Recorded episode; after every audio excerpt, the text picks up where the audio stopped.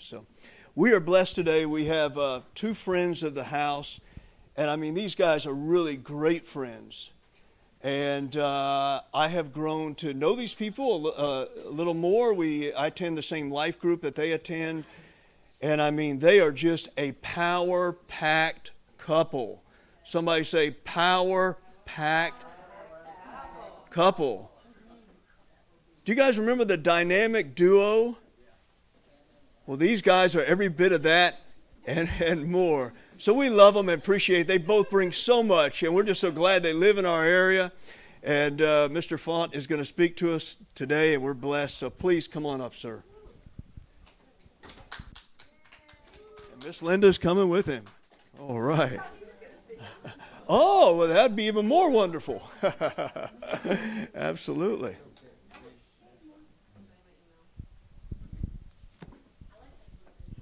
I I know y'all love being here, and that's why you're here. But I just want you to know that there's something about this place that is so good for me. And I feel like almost every time I come here, God imparts something to me. And that doesn't happen to me everywhere I go. So I'm just thankful for this place and who you are and what God's doing here. So this morning, uh, when Ira, I think it was the very first song we were singing, he made mention of um, how much God loves us and that we can't give back to him the, the degree that he loves us. But I felt like, um, and I, I'm sure all of you have hugged people and there are some people that really respond to your hug, and some people just sort of take it. But when someone responds to your hug, what does that do for you? It brings you great delight.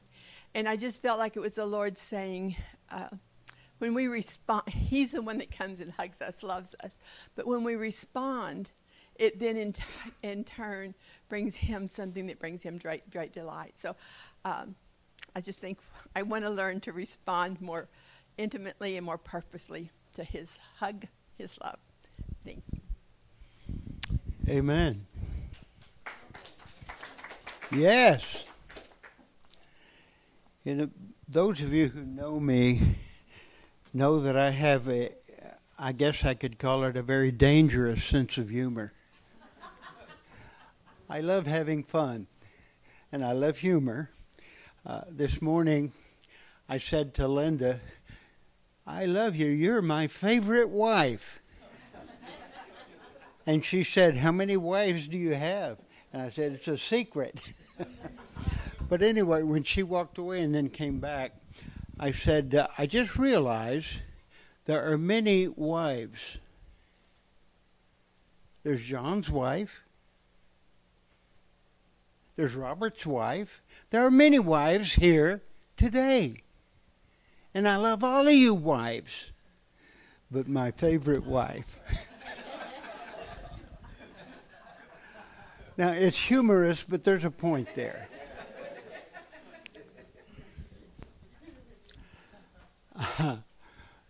I told uh, whenever Mark asked me to speak, he asked, or uh, after he had asked me, he came back and said, uh, "What do you think is going to be your topic?" And another humorous thing that I love, and I did this even when I was teaching in college classes, I love coming up with a statement that reverses everyone's way of thinking.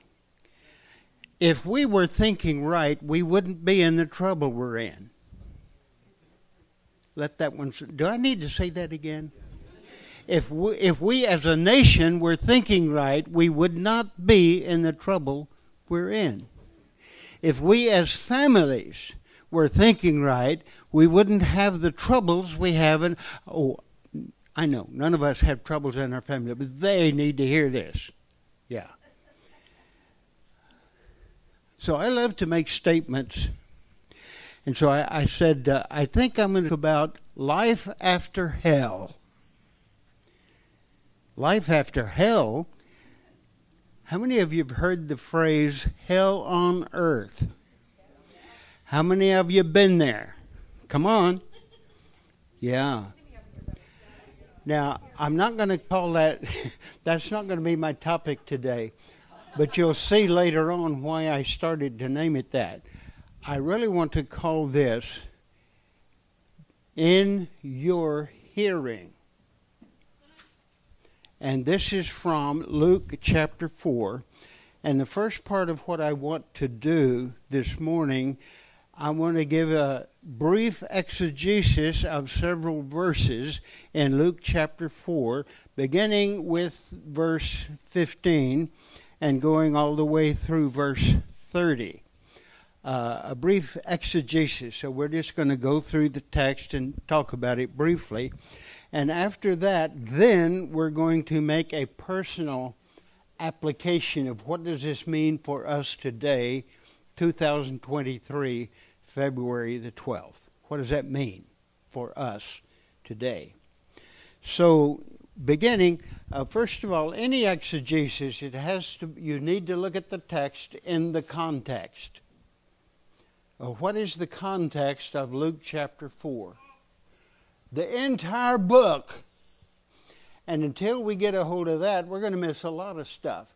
Now, I'm not going to go through the whole book today, but I want you to understand uh, the background is uh, all of the prophetic words in the Old Testament and the fact that John the Baptist came and he was the one who prepared the way by announcing the kingdom is at hand, etc. Baptized, he baptized Jesus. Jesus received the Holy Spirit. The Holy Spirit took him immediately into the witness, uh, into the wilderness for trial. And he had what we call the, the three temptations, which we're not going to talk about. But he came out of the wilderness in the power of the Holy Spirit. Power comes into your life after you make it through the trial.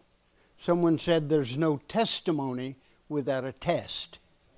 If you pass the test, you've got a testimony.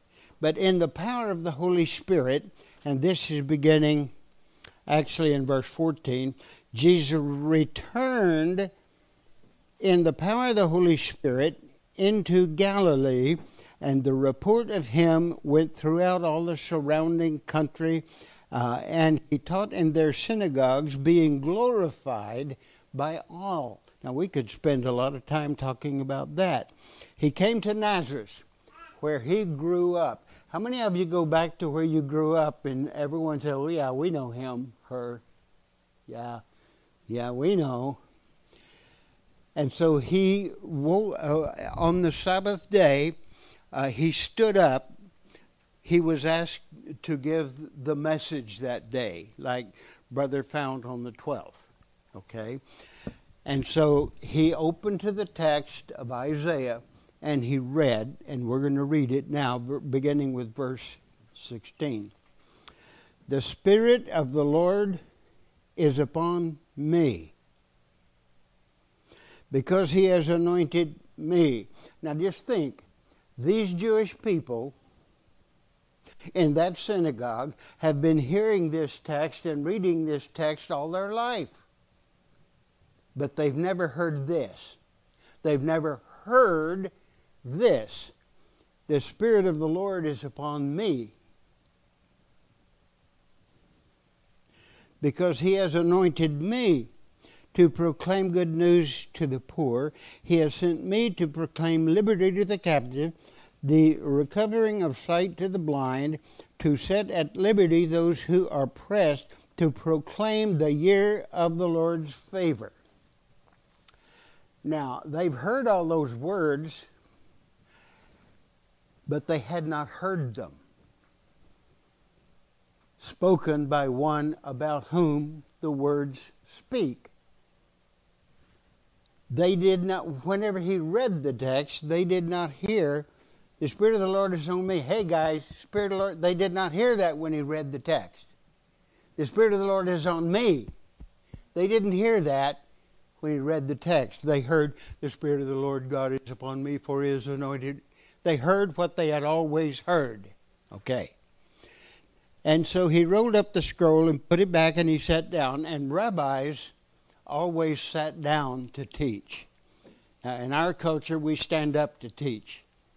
I was sitting down. They want me to teach. I stand up. It was backwards in those days. Uh, we're backwards. Okay.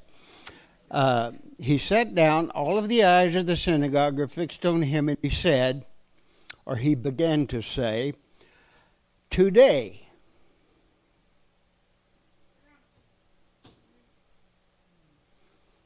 February the 12th, 2023.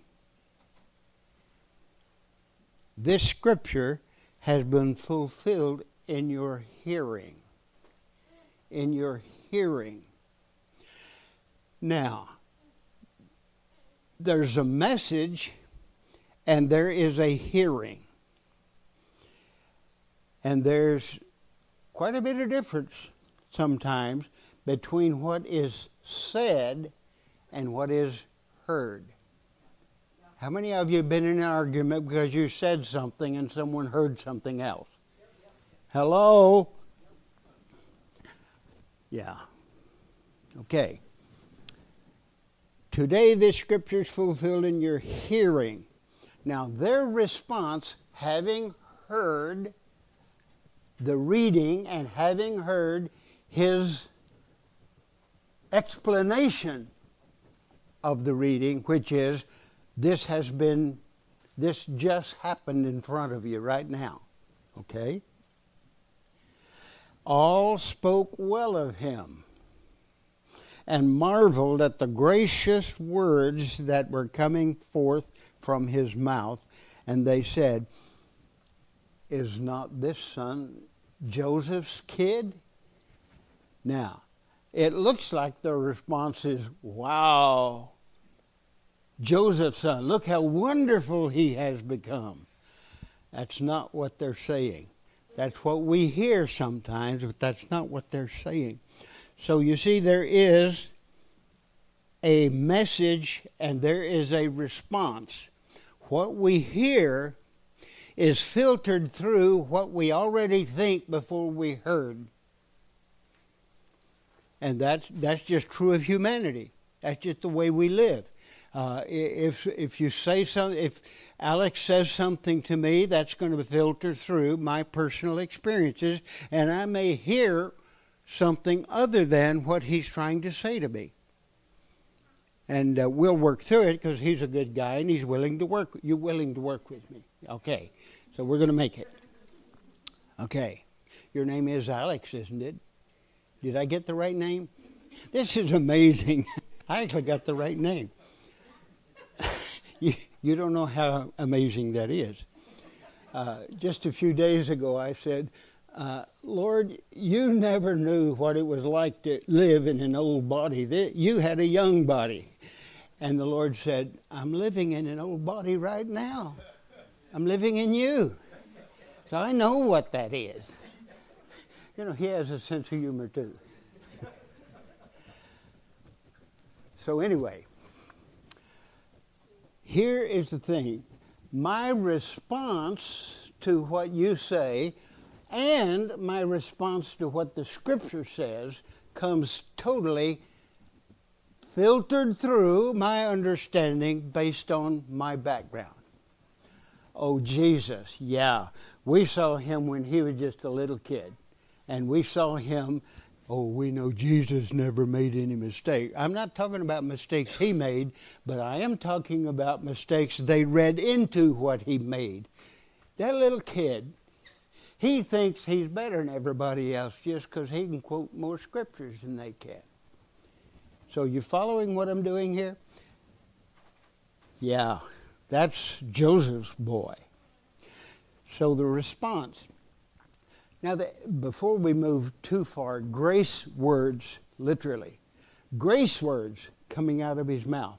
Grace is coming out of his mouth is grace landing. The spirit in which I say something comes forth.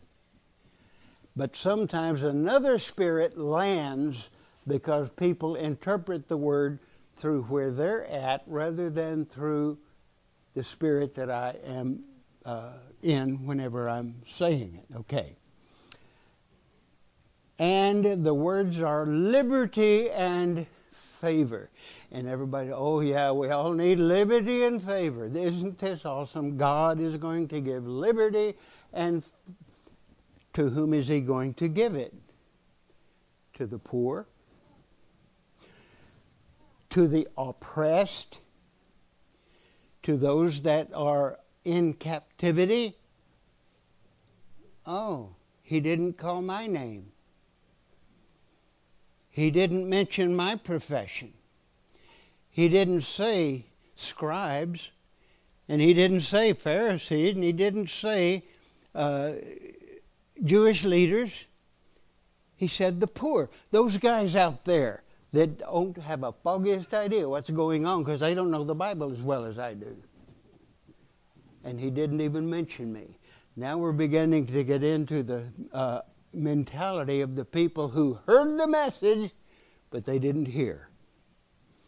Having ears to hear, they are having ears they hear not. So let's move on.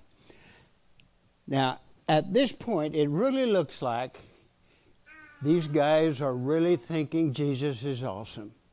Because we already read everyone is glorifying him, and that was back in verse 15. But notice what happened. He said to them, Doubtless you will quote to me this proverb Physician, heal yourself. What we have heard you did in Capernaum, do here in your hometown as well. You think you're really something, and we've heard all these rumors. Prove it. Now, this is not something they said. He discerned their heart. He could see how it had filtered through their preconceived notion of who he is. And instead of saying, Oh, thank you guys, I'm glad you appreciate the word, he said, uh, I know where you're coming from. I know what you're really thinking. Prove it that you're really the one uh, who is the fulfillment of this scripture. Show us. He said, Truly, truly, I say to you, no prophet is acceptable in his hometown. And I notice I'm here in my hometown. The truth I tell you, there were many widows in Israel, and we go, I'm going to skip uh, only the, uh, the widow in Zarephath in the land of Sidon, which is a foreign widow. No Jewish widows were favored. A foreign widow, widow was favored. And then lepers. There are a lot of lepers in those days in Israel. Not one of them was healed. The only one that was healed was a foreigner. God is having more favor on the foreigners than he is on you guys.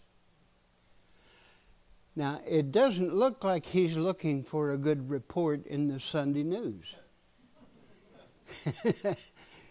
He's not trying to say to get everyone else to proclaim his goodness.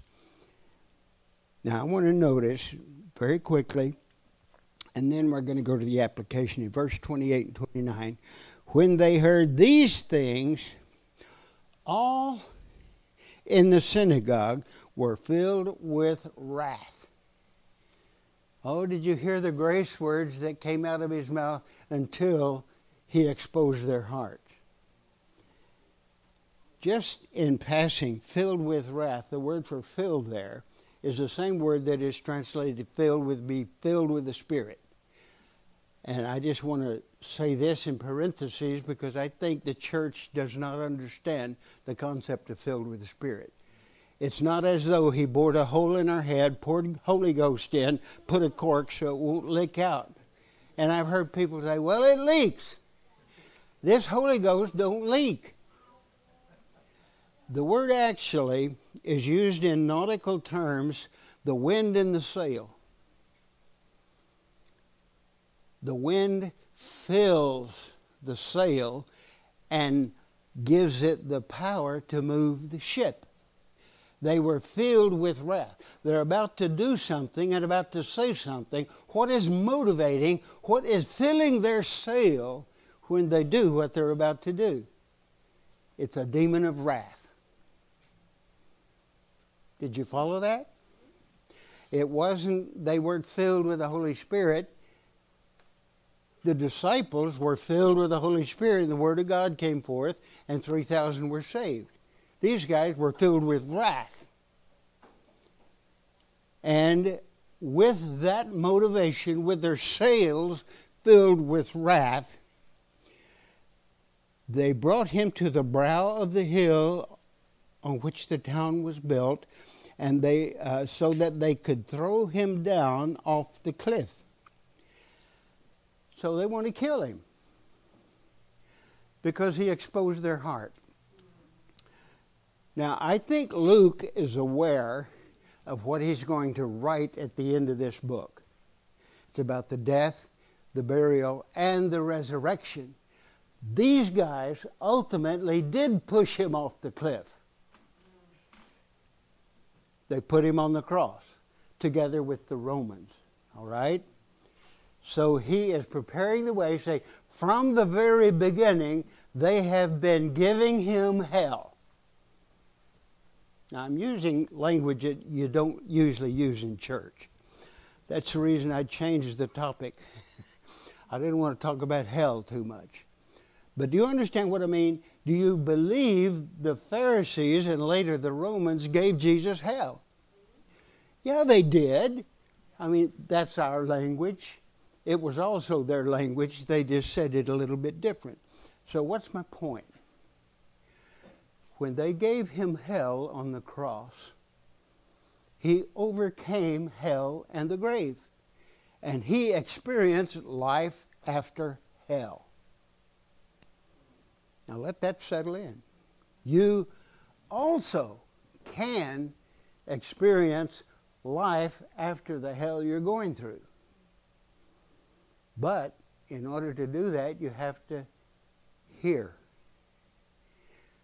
what he's saying, not what you want to hear. And what he wants to say to you is, uh, I see this thing in your heart. You do real good Sunday morning. I mean, you're up there in the worship leadership team, and uh, you really look good, and you say all the right words and sing all the right songs. And uh, I know it's in your heart. You really want to be true. I will never forsake you, Jesus. Well, you just forsook him two days ago when you did this or said that.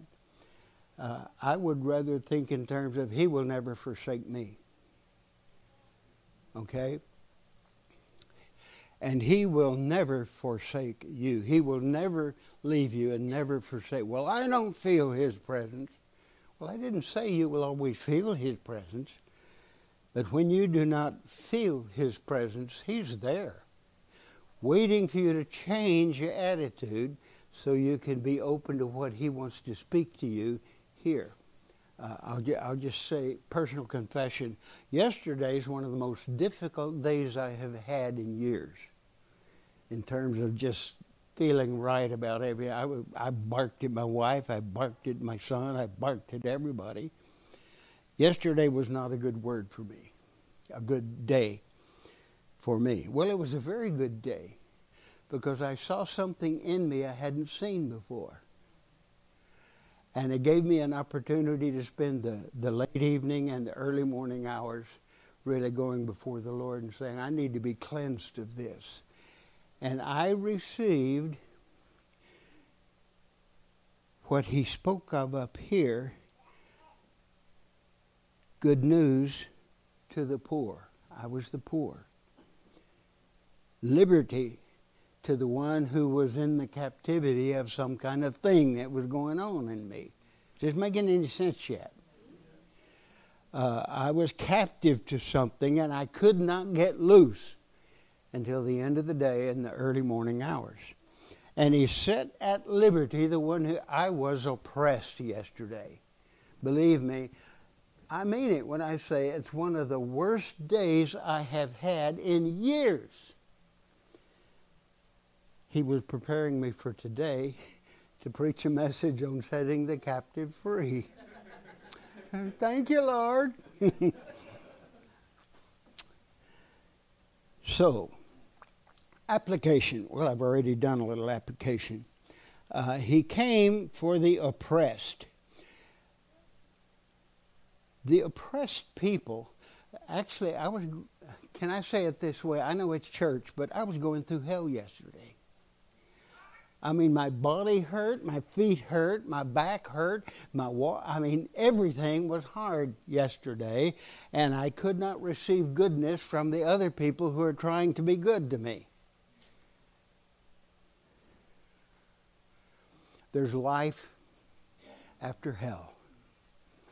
Ha ha ha. Now, the rich and the powerful. Now, when I say rich, I don't mean those with money. There are a lot of people with money. They have money, but money does not have them. And I think we're all familiar with that kind of thinking. So we're not talking about people with a lot of money. If we're talking about people with a lot of money, if we compare ourselves with the people in some of the nations I've been to, uh, even the people on the poverty level in America are wealthy compared to some of the people we've seen. Carol has seen them. Linda and I have seen them. So we're not talking about how much money you have. We're talk- talking about whether you are committed to what you have or committed to the one who has you.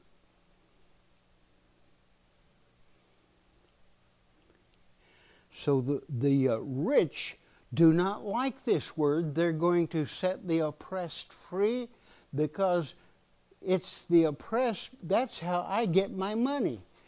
I get rich because those people have to pay more than they need to pay for the stuff I make so that I can get rich and it impoverishes them.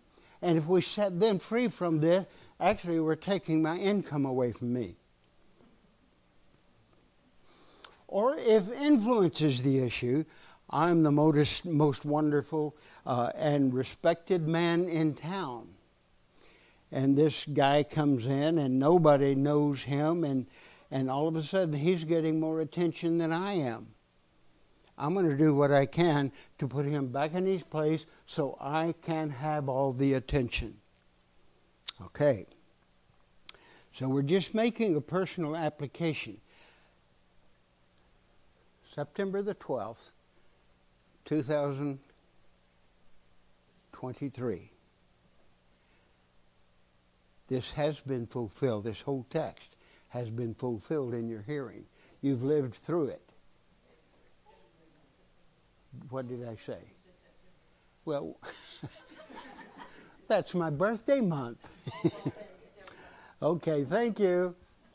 Whatever today is. this mistake was made in your hearing. and you heard it. now hear the word of the Lord. Okay. Jesus, th- this to me is so amazing. And we're going to move forward to where Jesus overcame the difficulty they were causing for him. Now, it's prefigured in them wanting to push him off the cliff, and later through his life, they want to stone him and all kinds of things. It's prefigured there. But the truth of what the whole text is talking about is whenever they put him on the cross. And we celebrated that and proclaimed it this morning through communion. I appreciate your words very much. It is a proclamation. What were we saying to the world when we put that piece of bread in our mouth? What were we saying to the world when we drank that wine? The blood of Jesus does not merely cover, it empowers the body to do the will of God. Now, so we move to the end. Jesus is being pushed off the cliff ultimately as they put him on the cross. And what are his words from the cross? We're not going to deal with all seven of them. Seven. We're not going to deal with all seven of them, but his prayer Father, these guys are not doing a good thing. These guys are being mean to me. And it's okay. He did not say it's okay. Believe me this when someone is taking unfair advantage of you, it is not okay. If you're okay with that, you're codependent. You have a problem and you need to deal with it. It is not okay. It's wrong. Now, there may not be anything you can do about it, but that doesn't mean it's not. It is wrong. Father, forgive them. They don't get it. They don't understand what they're doing. And the fact that they don't understand what they're doing does not excuse them. You say, well, if I forgive them, they'll think I'm excusing them for what they. No, what they did was wrong. I personally believe that when Jesus forgave those who were pushing him off the cliff, that gave him the power to move in resurrection after death. Yeah. And forgiving the one who pushes you around will give you the power to live beyond it, through it, and over it. There is life after being pushed around. There is life. But the first step is forgiveness. The second step is, is uh, his final word Into thy hands I commit my spirit. I'm going to let them kill me because I trust you. Now, a dead person cannot raise himself from the dead. He was really dead. He was really dead. He wasn't pretending to be dead. He was dead. His father raised him from the dead. And Father will raise you from whatever you're going through today. Whatever struggle you're having, last week, the uh, last few years, whatever, whatever struggle you're in, God Himself, in your time of trial, will give you what you need to come out of it with filled with the Holy Spirit and with power to live the resurrected life here and now. It's not someday when I die I get to go to heaven. And I'm not denying heaven. We need some people who live in it now, here, today. And like we were praying before church began in our prayer time, we need to begin to do battle with the enemy and take America back for the Lord. We need to do that. And there are those who are doing it. And I just challenge you, join us. Let's be the Lord's army. We sang it in Sunday school when we were little. I'm in the Lord's army. Yes, you are. And we're not marching to the enemy's band. We are marching to the sound of the trumpet that is saying it's time to move forward and it's time to overcome the captivity that we, the nation, have been in for years. It's time to say, Resurrection Day. We're moving forward, and the enemy is defeated. We win this battle. Now, it's not going to just happen overnight, but I believe that's where we are today. We are in the process of entering into life after the hell that the left wing has given us for years. They've taken our schools away from us. They have taken the courts away from us. They have taken our children away from us. They no longer have to ask the parents' permission to do as they please with their children. The children belong to the state. No, they don't. Show me one child that the state birthed, and I will say they can have that one. There ain't none. The woman who birthed that child belongs to the child and the child belongs to her. Now, we, we could go on and preach on stuff like that, but you guys know all that. The message this morning is very simple, and I'm done. Whoever's in charge after I'm done, get ready to come take the mic. So you're it? Okay, okay. It's time to stand up and be who we are in Christ. Wow. Praise the Lord, man. Hallelujah. I just can't imagine Fount being too ornery. I just can't imagine it. Hey, I love it when leaders are transparent, right? You know, it just makes me feel better because I'm going to say this you never really know somebody in church. You, you know them better at home, maybe on the job, you know. But, uh, Anyway, there's life after hell. I think we can all really relate to that, you know. That is that is so good. Praise the Lord.